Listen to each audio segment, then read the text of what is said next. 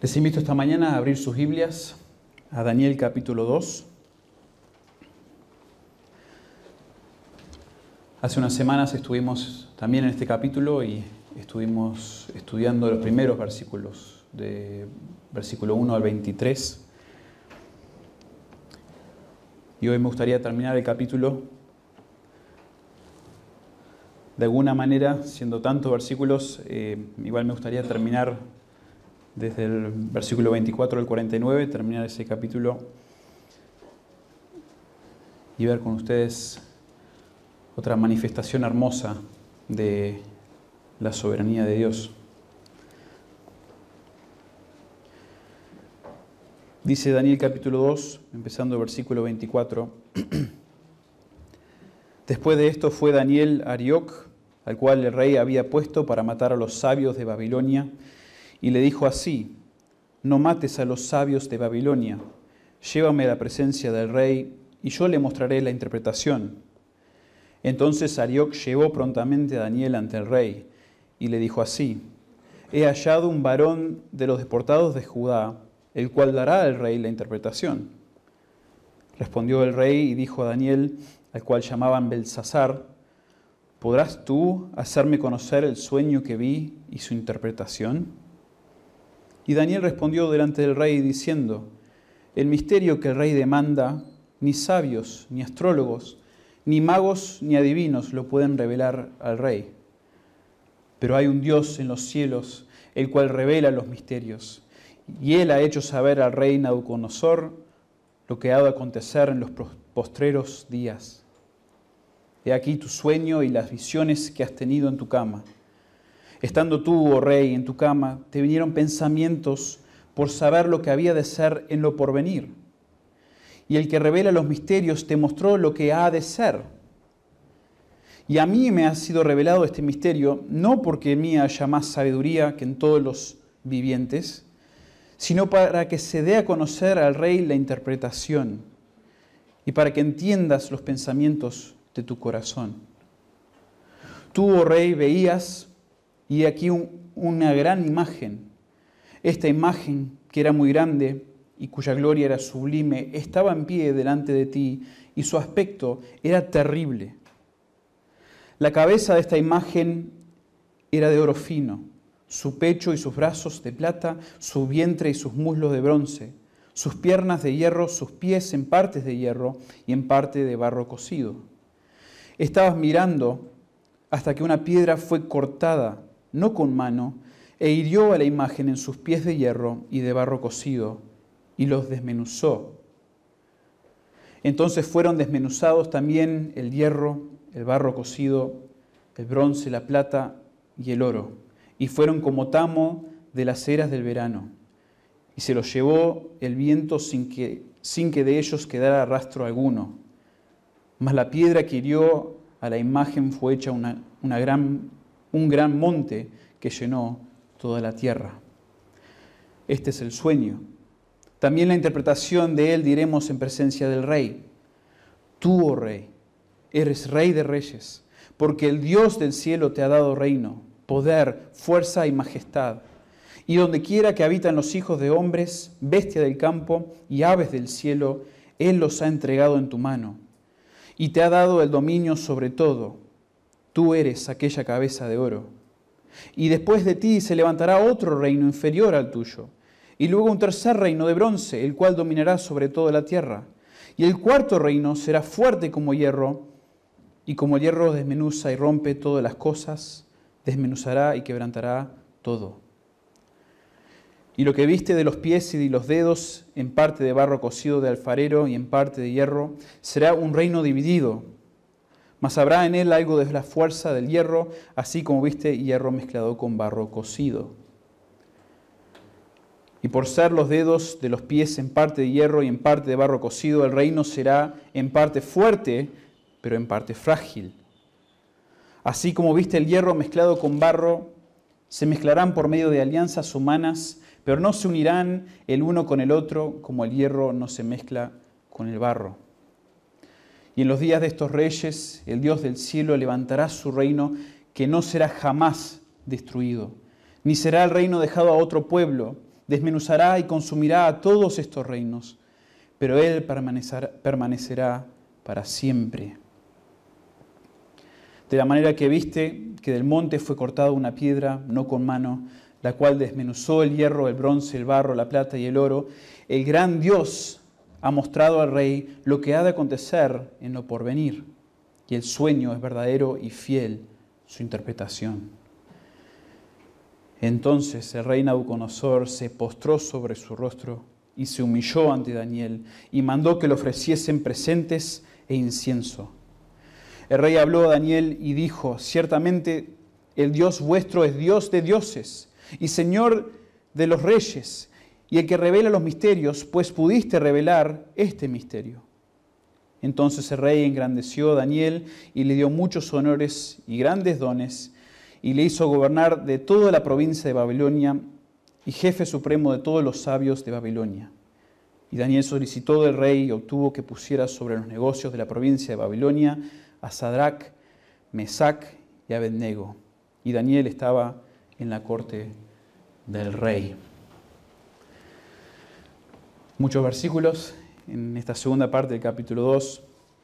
Y es la continuación de lo que habíamos empezado hace unas semanas de esta, este, este sueño que había tenido el rey Nabucodonosor, que lo había frustrado, que lo había puesto en una situación tan difícil por su incertidumbre, que lo llevó a desesperarse, lo llevó a ansiarse, vimos hace unas semanas, y en contraste, vimos en los primeros versículos, en contraste a la manera que responde Nabucodonosor a esa incertidumbre, a ese, a ese sueño tan desesperante, vimos que Daniel, bajo la intención del autor en este libro de profecía, vimos que Daniel reacciona ante la incertidumbre con integridad, en oración.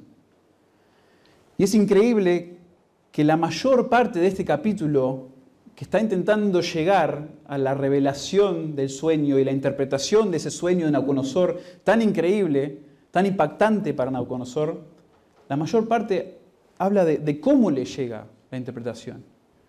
Cómo es que le llega a Nabucodonosor finalmente lo que soñó y lo que significa lo que soñó. Y hablamos hace unas semanas que el libro de Daniel tiene varios propósitos. Entre ellos, tiene el propósito de que nosotros leamos versículo tras versículo, página tras página, lleguemos al final y tengamos un entendimiento más robusto de la soberanía de Dios, de la providencia de Dios, al punto que ese constante goteo en nuestras vidas, en nuestra lectura de que Dios es soberano, no solamente en teoría, sino en práctica, caminando ahí junto a Daniel, junto a sus amigos, viendo la manera que la soberanía de Dios controla aún los reyes más poderosos de la historia, leyendo esas páginas, experimentando junto a estas personas la mano soberana de Dios, que seamos impactados, transformados, que nuestra manera de pensar sobre Dios, sobre su soberanía, sobre nuestras circunstancias, cambie. Que tengamos un entendimiento más robusto de la soberanía de Dios. Pero también, y esto lo vimos la vez pasada, entendemos que Daniel también tiene el propósito de darnos un ejemplo hermoso de sabiduría en la persona de Daniel y en los amigos de Daniel. Por eso tenemos tantos versículos y básicamente leyendo juntos nosotros tuvimos hasta el versículo 30, versículo 1 al 30 es todo lo que precede la revelación del sueño y la interpretación del sueño. Y aquí se exalta mucho Daniel en contraste a Nabucodonosor. Y vamos a ver otro contraste hoy antes de llegar a la interpretación, a la revelación y la interpretación del sueño. Vamos a ver otro contraste donde el carácter de Daniel nuevamente es exaltado. Y todo esto, me gustaría, hermanos, ver estos versículos que nos quedan de hoy, que son muchos, pero los quiero resumir, bajo el paraguas de que la soberanía de Dios debe impactar nuestras vidas. La soberanía de Dios tiene implicaciones para nosotros, para nuestras vidas. Y vamos a ver implicaciones personales, los cuales nos muestran los primeros versículos antes de llegar a ese sueño y su interpretación, y también las implicaciones globales. Las implicaciones personales y las implicaciones globales. Y esto nos debería hacer gozarnos en pensar lo, lo íntimo que es la soberanía de Dios en nuestras vidas, la manera que, que se aplica la soberanía de Dios, en la manera que nos comportamos con los demás, en nuestra fe, en nuestra valentía, la manera que nos impacta evangelizar, todas estas cosas de alguna manera se resaltan en el texto. Pero después también ver cómo la soberanía de Dios controla reyes, naciones, reinos, y que finalmente el Señor va a manifestar su soberanía de una manera completa en esta tierra, poniendo su propio reino, poniendo su propio reino, en contraste a todos los reinos malvados que han estado a través de la historia, están hoy, pero como leíamos en Isaías capítulo 2, va a llegar el momento donde Dios va a estar en su montaña. Dios va a reinar sobre la tierra. Y la rodilla que no se doble ahora ante ese rey, ante el Dios de la tierra, se va a arrodillar forzadamente en ese momento.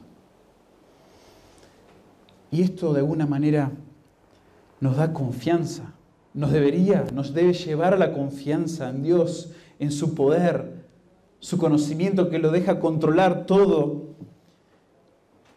Y también nos da esperanza, nos da esperanza de que Dios finalmente va a someter todo bajo su voluntad. Entonces, hermanos, no quiero perder el tiempo, quiero ser intencional con, el tiempo que tenemos antes de, la, de la cena del Señor.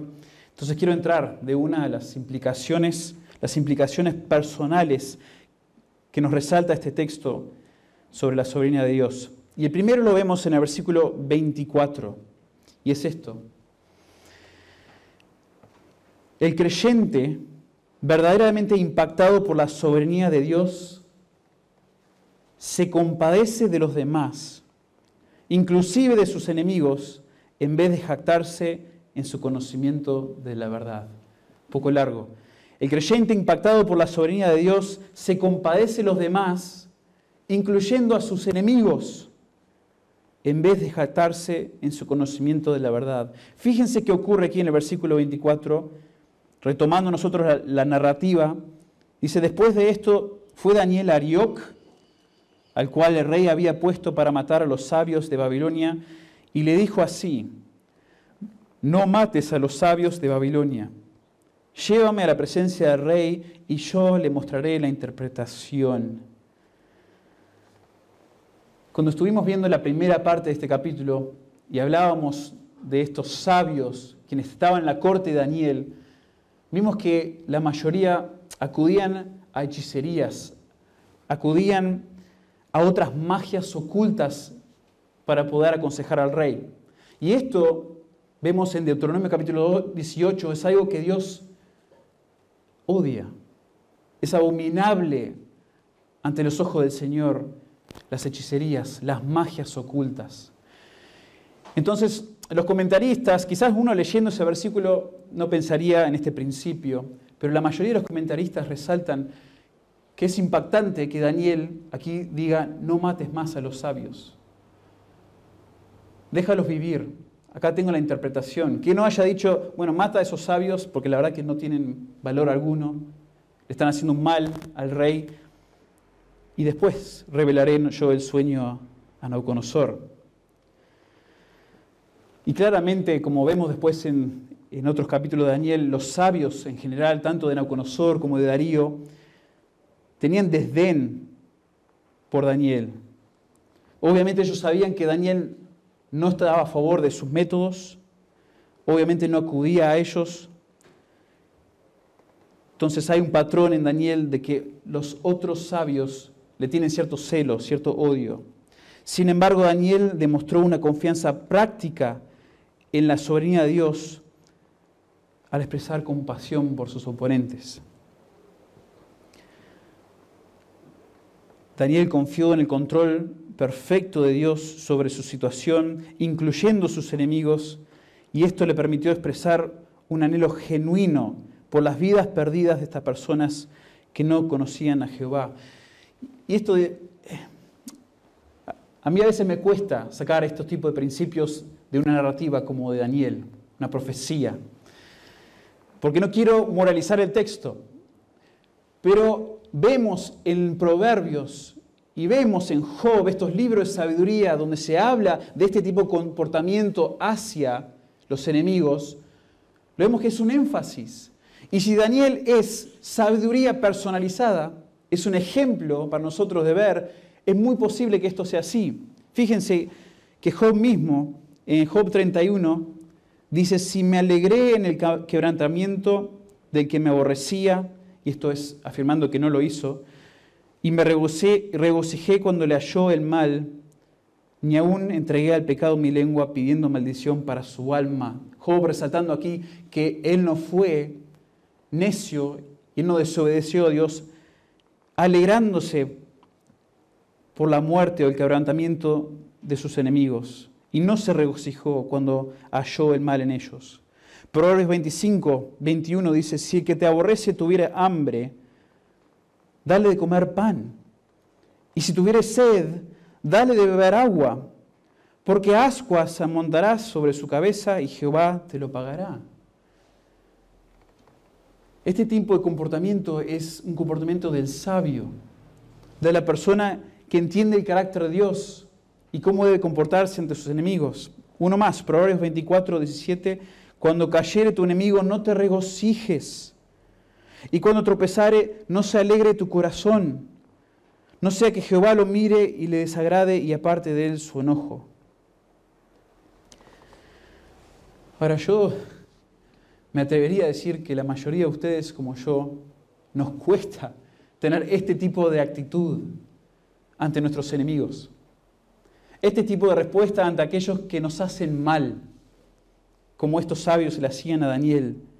Amar a nuestros enemigos, como dice Mateo 5, 44, practicar la mansedumbre.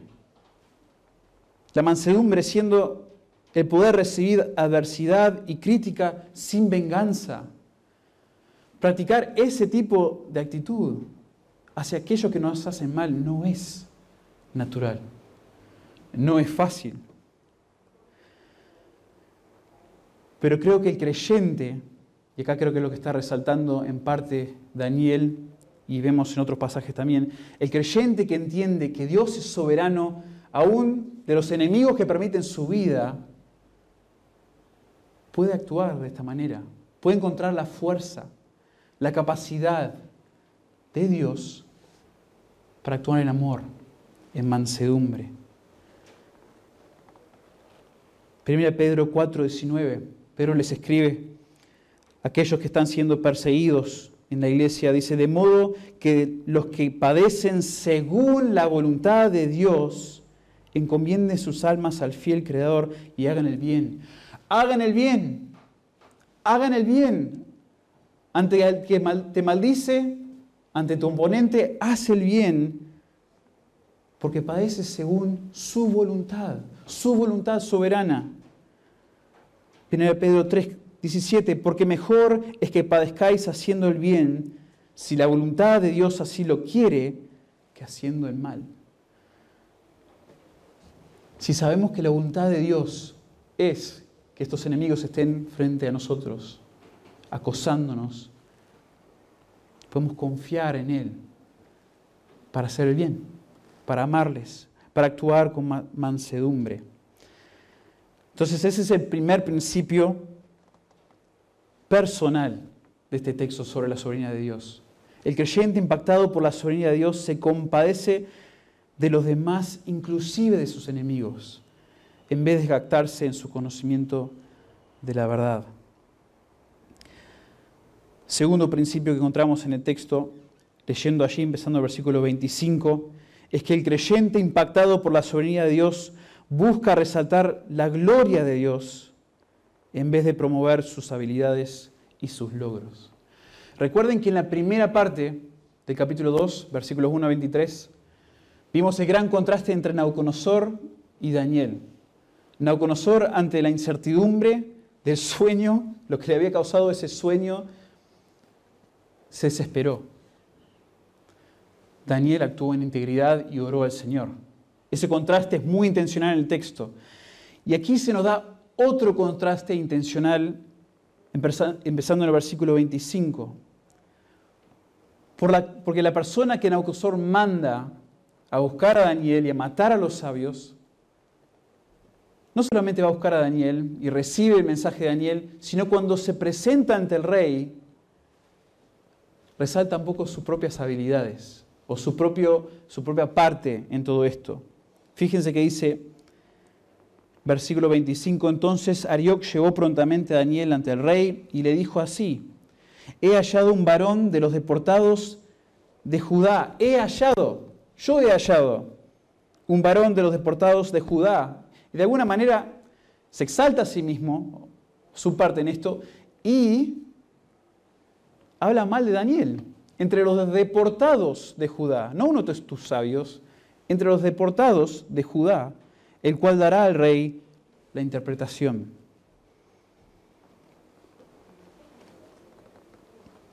Ayok buscó resaltar su importancia ante el rey, aunque el crédito era de otro. Y lamentablemente esta es nuestra tendencia, nuestra tendencia orgullosa de resaltar nuestra importancia, nuestra parte en algo logrado. Pero Daniel, en contraste, siendo el mensajero de Dios, no se atribuye ningún crédito. Fíjense que Nabucodonosor hasta duda de que este deportado de Judá pueda darle lo que necesita, este, la revelación de su sueño y la interpretación. Versículo 26. Respondió el rey y dijo a Daniel, al cual llamaban Belsasar, ¿podrás tú? Hay un énfasis ahí en el original. ¿Realmente puedes tú hacerme conocer el sueño que vi y su interpretación? Esto a mí me parece extraño, porque hace menos de un año, y lo hablamos la última vez, hace menos de un año de que ocurre esto, Nabucodonosor fue ayudado y fue aconsejado por Daniel y por sus amigos, y ellos fueron encontrados de los más sobresalientes entre todos los sabios. Pero es como que Nabucodonosor en su soberbia, en su arrogancia, se olvidó de ellos, no les importó. Él era el rey, él era el más exaltado. Y aquí pregunta, ¿podrás tú hacerme conocer el sueño que vi? Pero aún así, con esta presión de, querer quizás exaltarse o podría haber querido exaltarse o defender su propia reputación, Daniel no intenta hacerlo. No intenta rescatar su reputación o su importancia frente al rey. De hecho, en el versículo 30 dice, y a mí me ha sido revelado este misterio, no porque en mí haya más sabiduría que en todos los seres vivientes Daniel da gloria a Dios. Una persona, un creyente, que entiende profundamente la soberanía de Dios, no intenta exaltarse a sí mismo, glorifica a Dios. Y Daniel en este pasaje da gloria a Dios resaltando su singularidad en sabiduría y en poder. Daniel es como que sigue de, de esos versículos que vimos la vez pasada, creo que a partir del 20, donde empieza a orar y alabar al Señor mediante una oración y quizás una canción donde resalta la sabiduría, el poder de Dios. Él continúa eso. Y resalta que ningún sabio, ningún sabio tiene la sabiduría o poder que se puede comparar con el Dios en los cielos. Ninguno de los especialistas mencionados que ya se había mencionado en los versículos antes, pero también ahora se agrega los astrólogos, tenía el poder necesario. Supuestamente estos sabios tenían la capacidad de ayudar al rey, de interpretar sueños, de revelar el futuro, de discernir el destino del rey. Pero el único que posee el poder y la sabiduría para revelar estas cosas era el Dios en los cielos, el Dios de los cielos, el Dios que está sobre los cielos y más allá de los cielos. Interesante que los astrólogos y muchos de estos sabios se dedicaban a entender el futuro y revelar el destino por medio de mirar las estrellas, estudiarlas. Y aquí Daniel habla de Dios y exalta a Dios como el Dios de los cielos, el Dios que creó los cielos, las estrellas, que está sobre ellas, quien las somete a su propia voluntad. El Dios de Daniel los hizo y el Dios de Daniel lo controla. Y más allá de que Él es único, también dice Daniel y lo resalta y lo exalta a Dios, diciendo que Él es el que revela los misterios. Dios es el, este Dios de Daniel es el que revela los misterios, dice el pasaje. El Dios de Daniel, el verdadero Dios, es la fuente de la verdadera revelación. Y el texto nos muestra que el, Dios de Daniel pudo interpretar sueños, pudo resaltar y revelar los eventos del futuro. Y hasta pudo revelar, y esto me parece tan interesante, los pensamientos del corazón de Nabucodonosor. La razón por la que se nos dice en el texto que Dios revela estas cosas, obviamente es para mostrar su propia gloria ante Nabucodonosor, pero también desea revelarle los pensamientos del corazón de Nauconosor. Y esto quizás para, para no desarrollar demasiado ni tomar mucho tiempo, esto quizás es, es clave pensar. De que Dios conoce y está involucrado, sí en los eventos del futuro, sí en la interpretación de sueños, cosas asombrosas, pero también las cosas como los los pensamientos de cada persona. El conocimiento de Dios no solo abarca lo complejo y confuso, sino también los pensamientos del corazón. Salmo 139, 1 al 4 dice, oh Jehová, tú me has examinado y conocido. Tú has conocido mi sentarme y mi levantarme.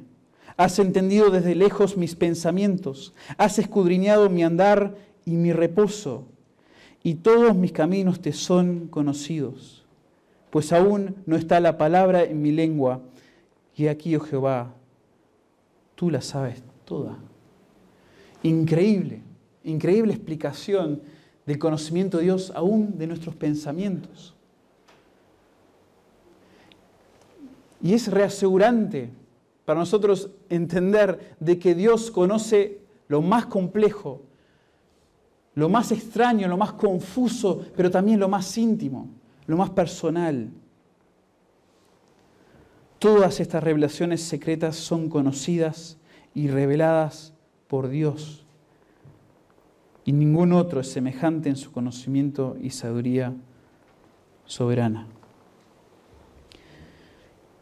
Y antes de continuar al siguiente principio o implicación, creo que vale la pena resaltar que Daniel, el centro de los pensamientos y de la alabanza y aún del hablar de Daniel es Dios mismo.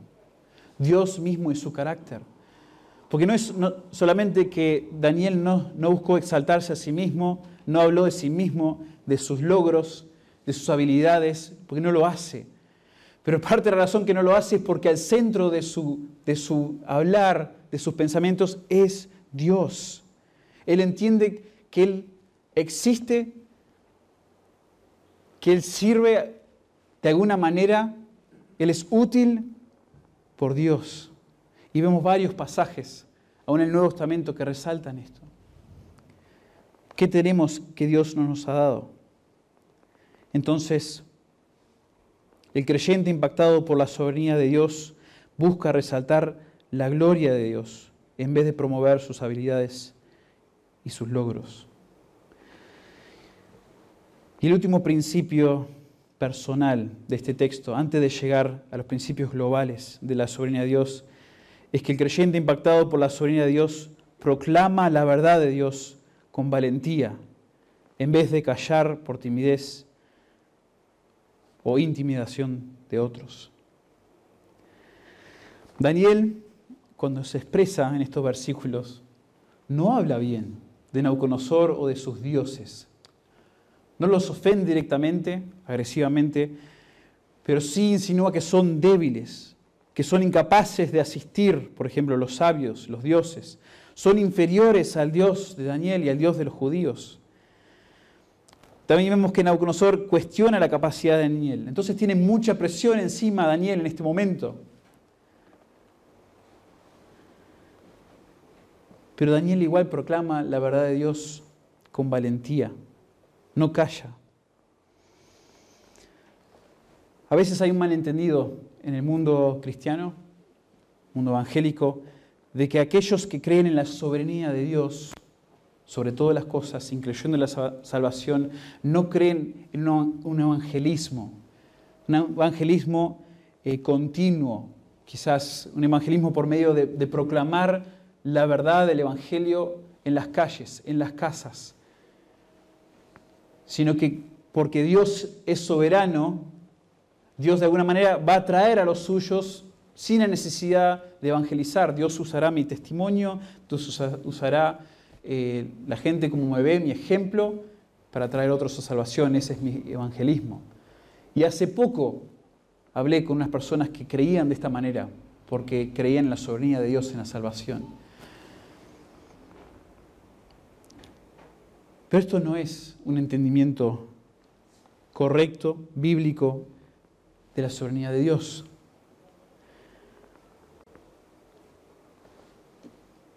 La soberanía de Dios, en parte, es lo que nos anima a nosotros, hermanos, como Daniel, a proclamar la verdad de Dios sin temor y con la certeza de que Dios obra a través de su palabra. Daniel ya conocía la interpretación, por ejemplo, de este sueño, qué iba a ocurrir, aunque Nabucodonosor no su reino no iba a perdurar, iba a ser conquistado por otro, y proclama con valentía las verdades ante el rey. Nosotros, hermanos, quizás empecemos a enfrentar, como se están enfrentando en otras partes del mundo, hemos hablado de algunos pastores que han sido puestos presos por predicar el Evangelio, por abrir sus iglesias con valentía.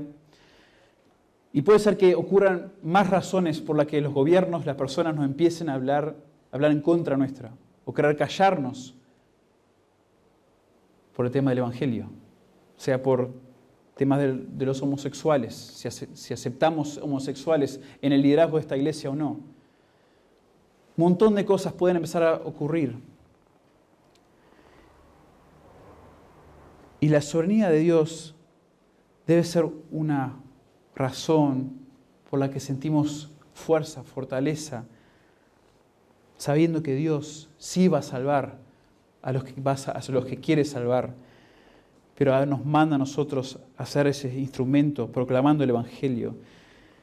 Esto es lo que Pablo aún creyó en Hechos 18, 9 y 10. Entonces el Señor dijo a Pablo en visión de noche, no temas, sino habla y no calles, porque yo estoy contigo y ninguno pondrá sobre ti la mano para hacerte el mal, porque yo tengo mucho pueblo en esta, en esta ciudad. Dios le dice a Pablo, tengo mucho pueblo en esta ciudad. Pablo por haber dicho, bien, me voy, Dios lo va a salvar. Pero no, Pablo fue el instrumento para proclamar con valentía el Evangelio y Dios iba a salvar a su pueblo allí. leyendo algunos comentaristas y libros, algunos dicen que a veces es, intimidante para personas, y puede ser intimidante para nosotros, frente a personas importantes, tener temor, sentirnos intimidados por lo que otros dirán y pensarán de nosotros. Pero la soberanía de Dios debería ayudarnos a pensar que sin importar su título en la sociedad, Estas personas solo son humanos y también están sujetos bajo la soberanía de Dios como todos los demás. Y su destino eterno depende de su fe, de su reconocimiento de Dios, de su pecado y la salvación por medio del Mesías. Que la soberanía de Dios sobre todas las cosas, incluyendo la salvación, sea la fortaleza, la razón por la que tenemos valentía de proclamar las verdades de Dios. Esas son las implicaciones personales que uno leyendo el texto, nuevamente les, les confieso que a veces hasta dudo si esto es realmente la intención, pero estudiando el pasaje cuidadosamente hay estas implicaciones prácticas de Daniel creyendo en la soberanía de Dios, él actúa de esta manera, amando a sus enemigos, teniendo compasión de ellos, exaltando a Dios en vez de sus propias habilidades y también proclamando con valentía el mensaje de Dios. Y las implicaciones globales de la soberanía de Dios la vemos en los versículos que quedan, versículos 31 al 45, que capítulo va hasta 49. De 31 al 45 vemos varias implicaciones globales de la soberanía de Dios.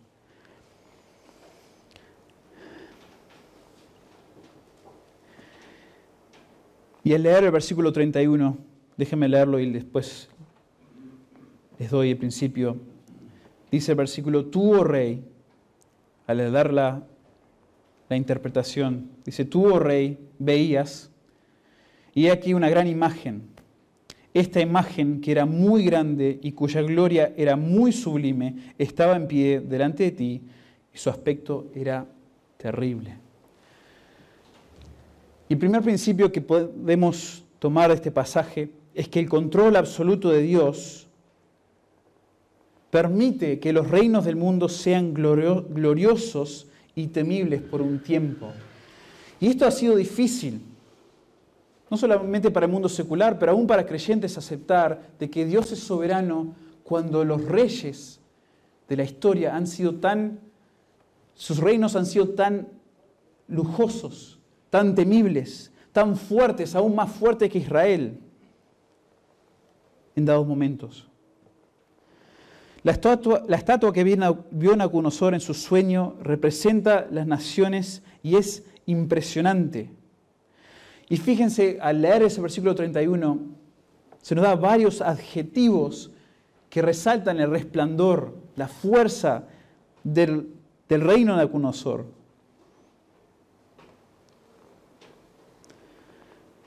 Pero no es ningún secreto que Dios permite que las naciones paganas se enriquezcan y disfruten de abundancia. Dios permite que estas naciones sean fuertes, sean feroces.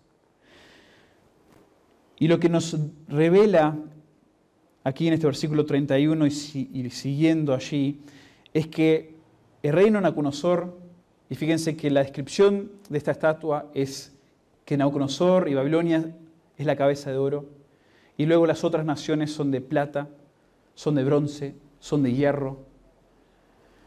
Y si estudiamos estos elementos un poco, nos damos cuenta que a medida que va, que desciende desde la cabeza a los pies, el valor de esos elementos va disminuyendo.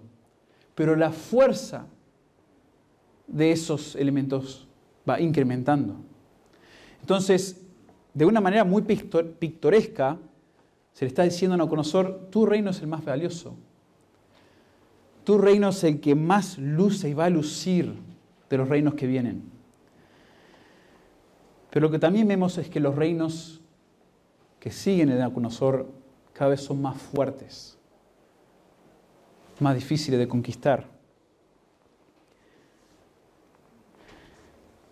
Y es interesante que en Daniel 7, quizás el capítulo paralelo a Daniel capítulo 2, describe a estos cuatro reinos los mismos. Babilonia, y después entendemos que es Babilonia, que es Medo-Persa, que son los Medo-Persas, que es Grecia, que es Roma. Los cuatro reinos son descritos en el capítulo 7, pero con bestias. En vez de que con una estatua, con bestias, resaltando que también son feroces, son temibles estos reinos. Y cada bestia en el capítulo 7 es peor Da más miedo.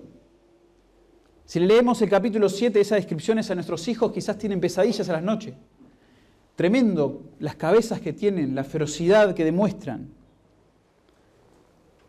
Pero para sus propios propósitos, Dios ha permitido en su soberanía que las naciones sean más fuertes y temibles que su pueblo, por un tiempo. Y esto, esto le dolió mucho a, uno de los profetas. El profeta Habacuc, si recuerdan, para él era asombroso, quizás no en la palabra, era doloroso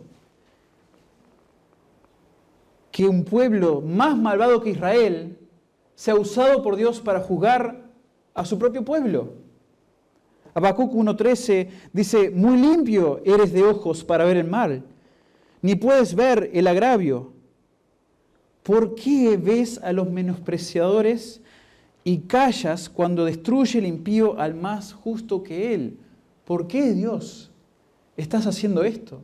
¿Por qué permite que estas naciones más malvadas que nosotros nos castiguen, sean el instrumento usado para disciplinarnos. Y a veces Dios hace esto. A veces Dios, bajo su soberanía, bajo su control, permite que las naciones sean más fuertes, más temibles, más preciosas aún, pero por un tiempo.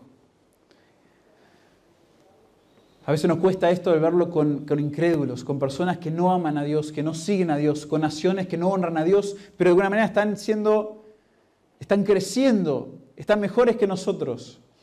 Uno dice, ¿qué es eso? Dios está en control, no está fuera de Dios eso. Dios lo va a usar, sino para hacer que su caída sea aún más fuerte, más pronunciada, tiene otro propósito. Entonces, el, el control absoluto de Dios permite que los reinos del mundo sean gloriosos y temibles por un tiempo.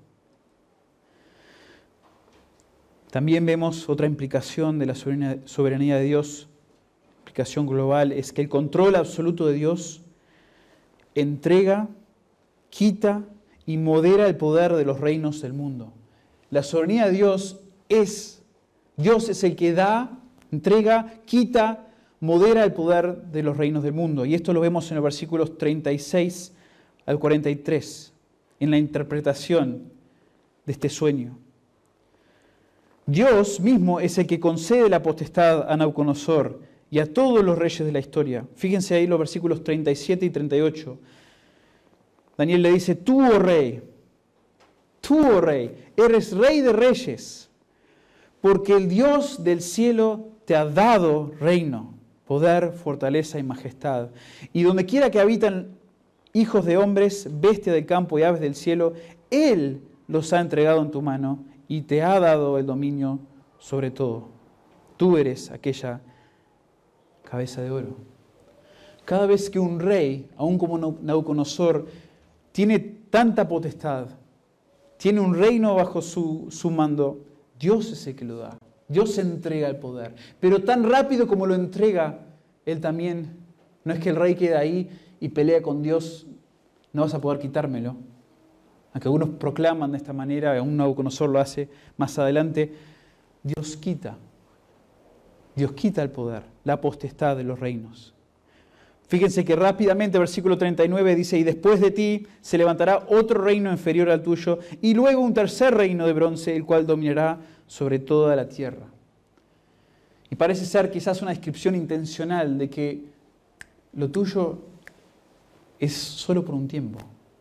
Y lo próximo reino, aunque para aquellos parezca algo asombroso, temible, también rápido. Dios le va a dar, le va a quitar a cada uno. Dios da, Dios quita, pero Dios también modera, manipula el poder que le da a los reyes. Increíble lo que dice Isaías en el capítulo 40, versículo 15. He aquí las naciones les son como la gota de agua que cae del cubo. Las naciones, estas temibles, feroces, increíbles, resplandecientes, son una gota de agua que cae del cubo y con menudo polvo en las balanzas le son estimadas. He aquí que hace desaparecer las islas como polvo. Dios está en control. Dios manipula, Dios maneja. Y esto lo vemos aún en cómo Dios revela lo que va a suceder con estos reinos. Dios da en detalle el plan para el reino de Nabucodonosor y para todos los reinos que siguen. Y cada uno tiene su papel en el gran plan de Dios. Y en los últimos días los reyes de la tierra prepararán todo para el gran establecimiento del reino de Dios. Creo que a muchos de ustedes, como a mí, quizás les guste la historia. Y estudiar la historia de los reinos y ver la manera que ellos, que los reyes mismos practicaban su reinado, la manera que ellos hacían las cosas, fascina. Y estudiar y ver cómo era Babilonia y lo grande que era, lo hermoso que era, el lujo que tenían Nauconosor y los reyes de Babilonia. Increíble. Y después leer del imperio medo-persa, este segundo reino, el pecho y los brazos de plata. Y el tercer reino de Grecia, que se nos describe un poquito más que el segundo reino, que dice que dominará la tierra. El tercer reino, que representa el vientre y los muslos de bronce, dominará la tierra. Muy interesante los historiadores y los comentaristas notan que el imperio de Alejandro Magno, el rey de Grecia, o el emperador de Grecia, abarcó más territorio que cualquier imperio que lo precedía. Prácticamente reinó sobre todo el mundo civilizado. Y no había ocurrido todavía, pero de alguna manera Dios ya lo está revelando a Daniel, a Nauconosor, estos detalles y nos muestra que Dios, ahora nosotros viéndolo tantos años después, Dios estaba en control y está en control, entregando, quitando, manipulando los reinados de cada rey. Todo parte de su plan. El cuarto reino, Roma, como el hierro desmenuza y rompe todas las cosas, desmenuzará y quebrantará todo. El imperio romano es reconocido hoy por los historiadores aún seculares, por llevar todo por delante. Nadie los podía frenar. Los otros reinos eran impotentes ante su ferocidad. Y no quiero entrar demasiado en el quinto reino, pero parece que el quinto reino es el reino que todavía no hemos experimentado en la historia. Un reino futuro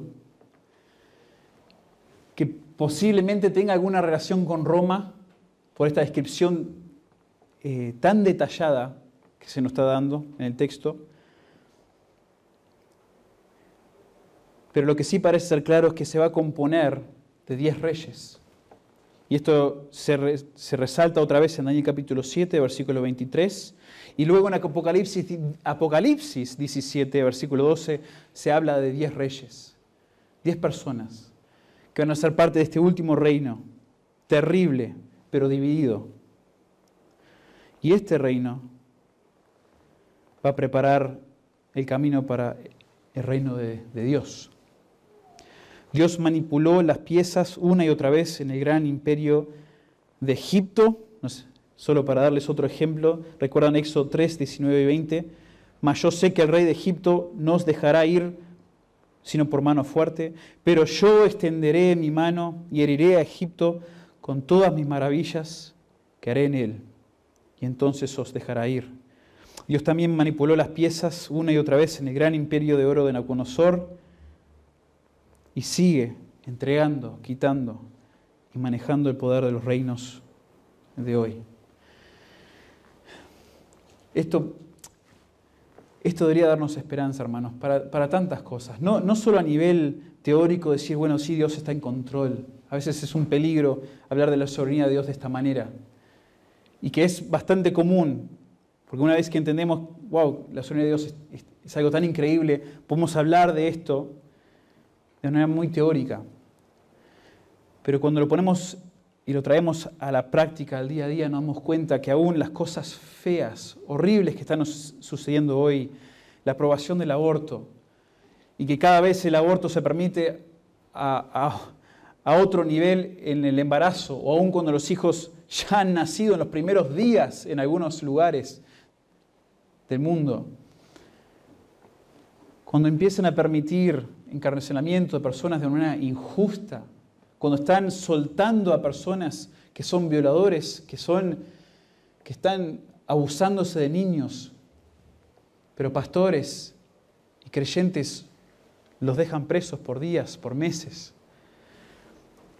Todas estas cosas nos pesan el corazón y nos deberían.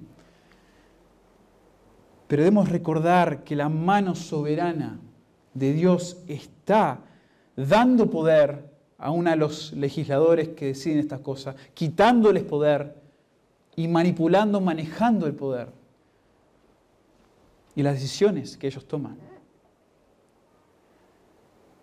Y la esperanza principal detrás de todo esto es la soberanía de Dios manifestada en el último día, en los últimos tiempos. Es, es esperanza para hoy, es confianza para hoy. Pero lo que llega a este pasaje es la soberanía de Dios manifestada en su reino en la tierra, sobre la tierra. Que nos lleva al tercer principio. El control absoluto de Dios se manifestará perfectamente en la tierra cuando establezca su reino eterno. Y esto lo vemos tanto en la revelación del sueño como en la interpretación versículos 34 y 35 y 44 y 45. 34 dice, estabas mirando hasta que una piedra fue cortada, no con mano, e hirió la imagen en sus pies de hierro y de barro cocido y los desmenuzó. Entonces fueron desmenuzados también el hierro, el barro cocido, el bronce y la plata y el oro, y fueron como tamo de las eras del verano, y se los llevó el viento sin que de ellos quedara rastro alguno mas la piedra que hirió a la imagen fue hecha un gran monte que llenó toda la tierra. Versículo 44, y en los días de estos reyes, el Dios del cielo levantará un reino que no será jamás destruido, ni será el, el reino dejado a otro pueblo. Desmenuzará y consumirá a todos estos reinos, pero Él permanecerá para siempre. De la manera que viste que del monte fue cortada una piedra, no con mano, la cual desmenuzó el hierro, el bronce, el barro, la plata y el oro. El gran Dios ha mostrado al rey lo que ha de acontecer en lo porvenir, y el sueño es verdadero y fiel su interpretación. Dios va a reinar perfectamente sobre su creación por medio de un rey perfecto. Y este pasaje nos indica que la soberanía de Dios no solamente se manifiesta desde el cielo, donde Dios controla todas las cosas hoy, sino también se manifestará en la tierra como soberano sobre todas las naciones. Todas las naciones. Ya no habrá ningún reino que se ponga, anteponga a Dios. Él la destruirá, dice el texto. Él también las reemplazará con su propio reino.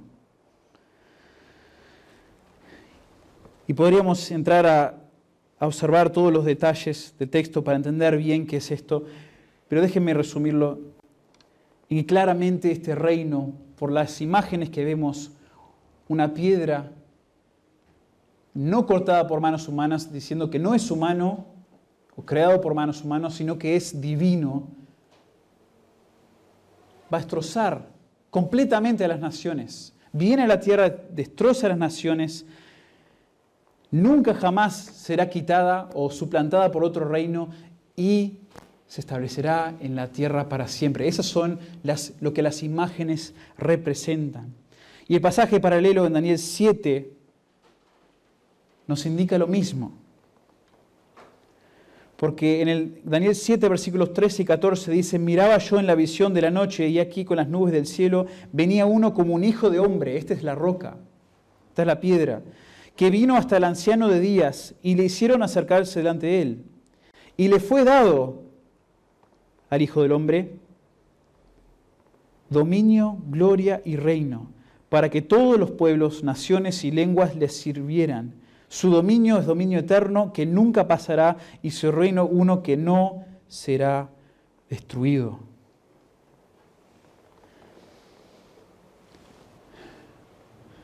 Este pasaje, hermanos, es hermoso.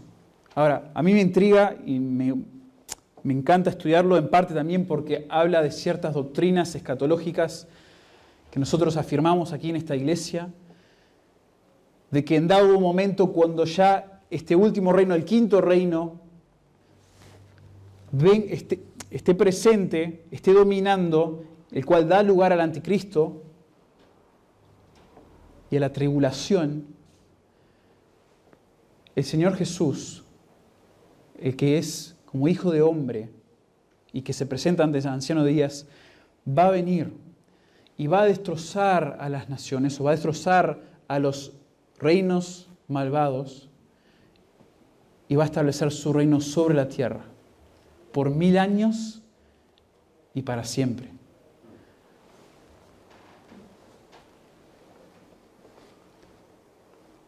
Y la duración y todos los detalles de este texto se resaltan en otras partes de la Biblia, quizás de manera más desarrollada en Apocalipsis capítulo 20. Dios le está diciendo a Nabucodonosor que su reino, aunque hermoso y fuerte por un tiempo, es temporario como todos los reinos humanos. Al final Dios mismo tomará la potestad de la tierra y reinará para siempre. Esta es la esperanza a través de la Biblia. Esto es lo que los santos a través de los siglos han estado y estamos esperando. Sí, Dios nos, nos ha hecho parte de su reino en este momento y vivimos para el Rey. El Rey vino por primera vez a la tierra, nació de una virgen, vivió una vida perfecta, nos enseñó acerca del reino y cómo debemos vivir como súbditos del Rey de los cielos. Nos dijo cómo nos debíamos comportar y qué deberíamos esperar. Y gracias a Dios somos parte de ese reino celestial, pero estamos esperando el momento cuando el Señor Jesús vuelva y establezca su reino sobre la tierra y ya todo sea perfecto. Ya todo creyente santo será vindicado y reinaremos junto a Él, dice Apocalipsis. Aún Daniel afirma esto, los santos van a reinar junto al Mesías. La gran esperanza, la gran conclusión a esta soberanía manifestada de Dios, manifestada así en la manera que permite que las naciones malvadas existan hoy, continúan hoy, que crezcan, que se enriquezcan,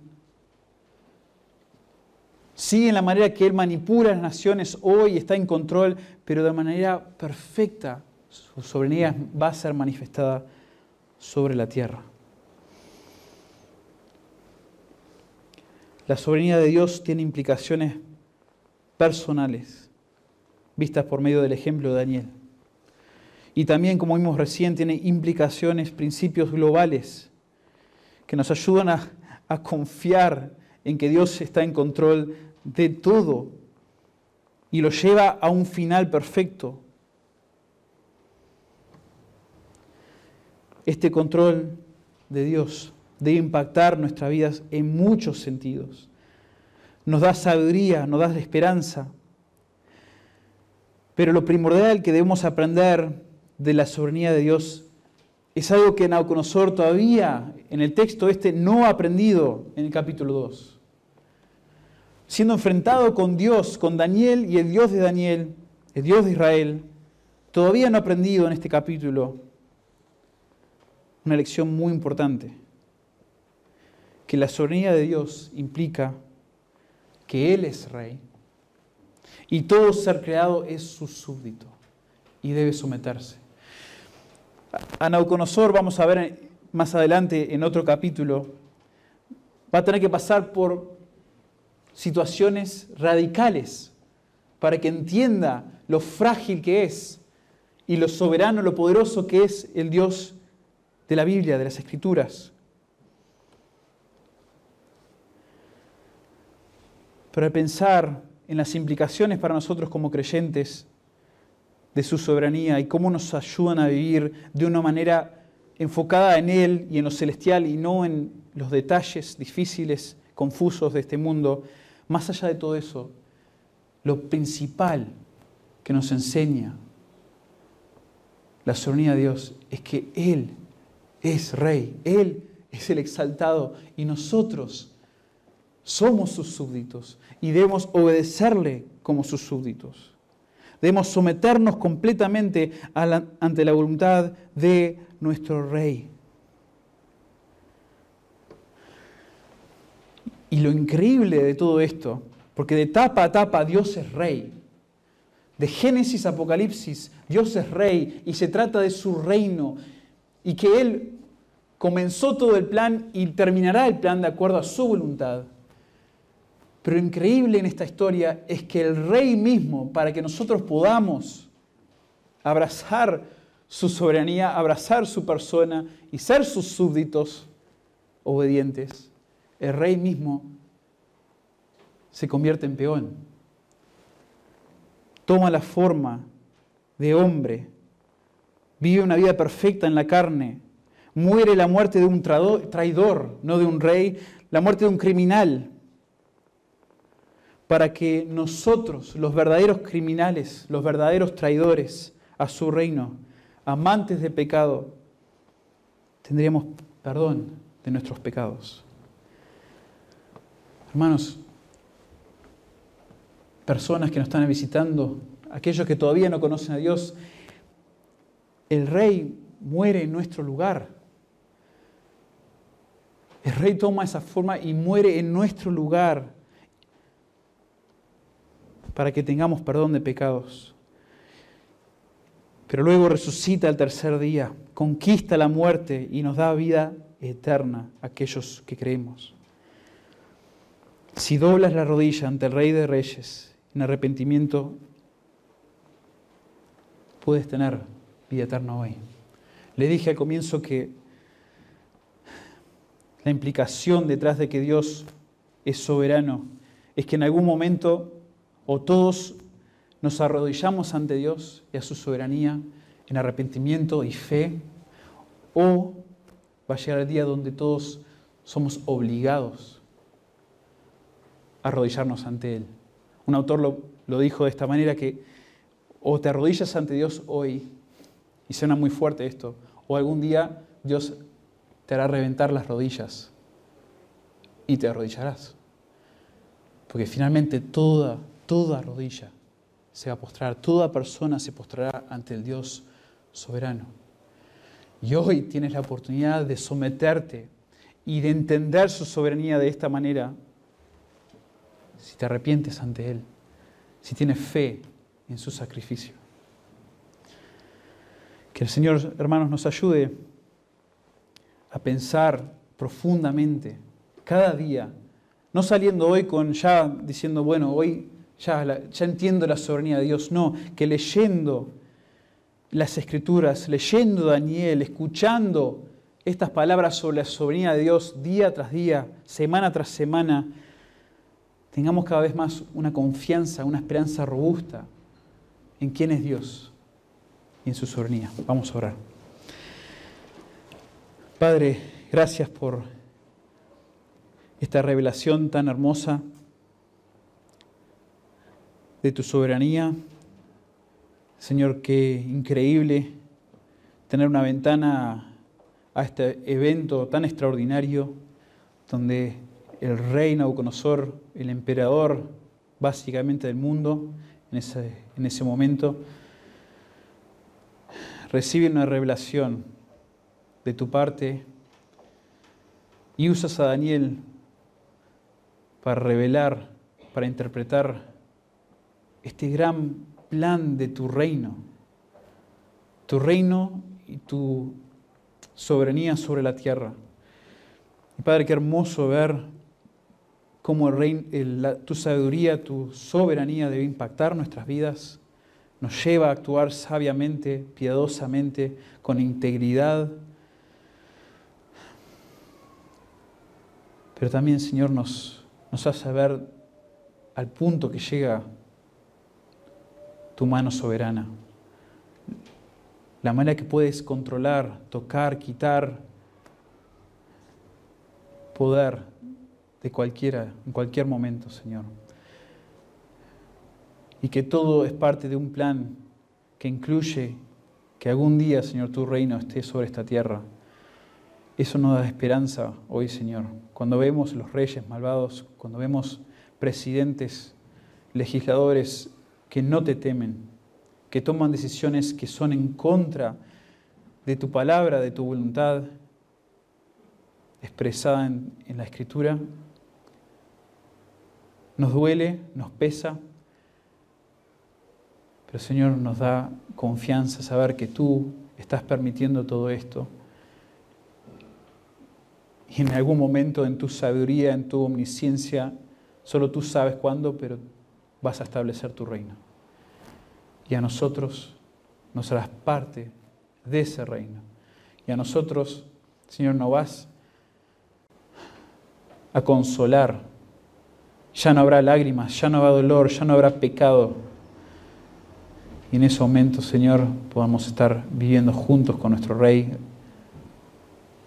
sirviendo a su lado por la eternidad. Gracias por estas verdades. En el nombre de Cristo Jesús oramos. Amén.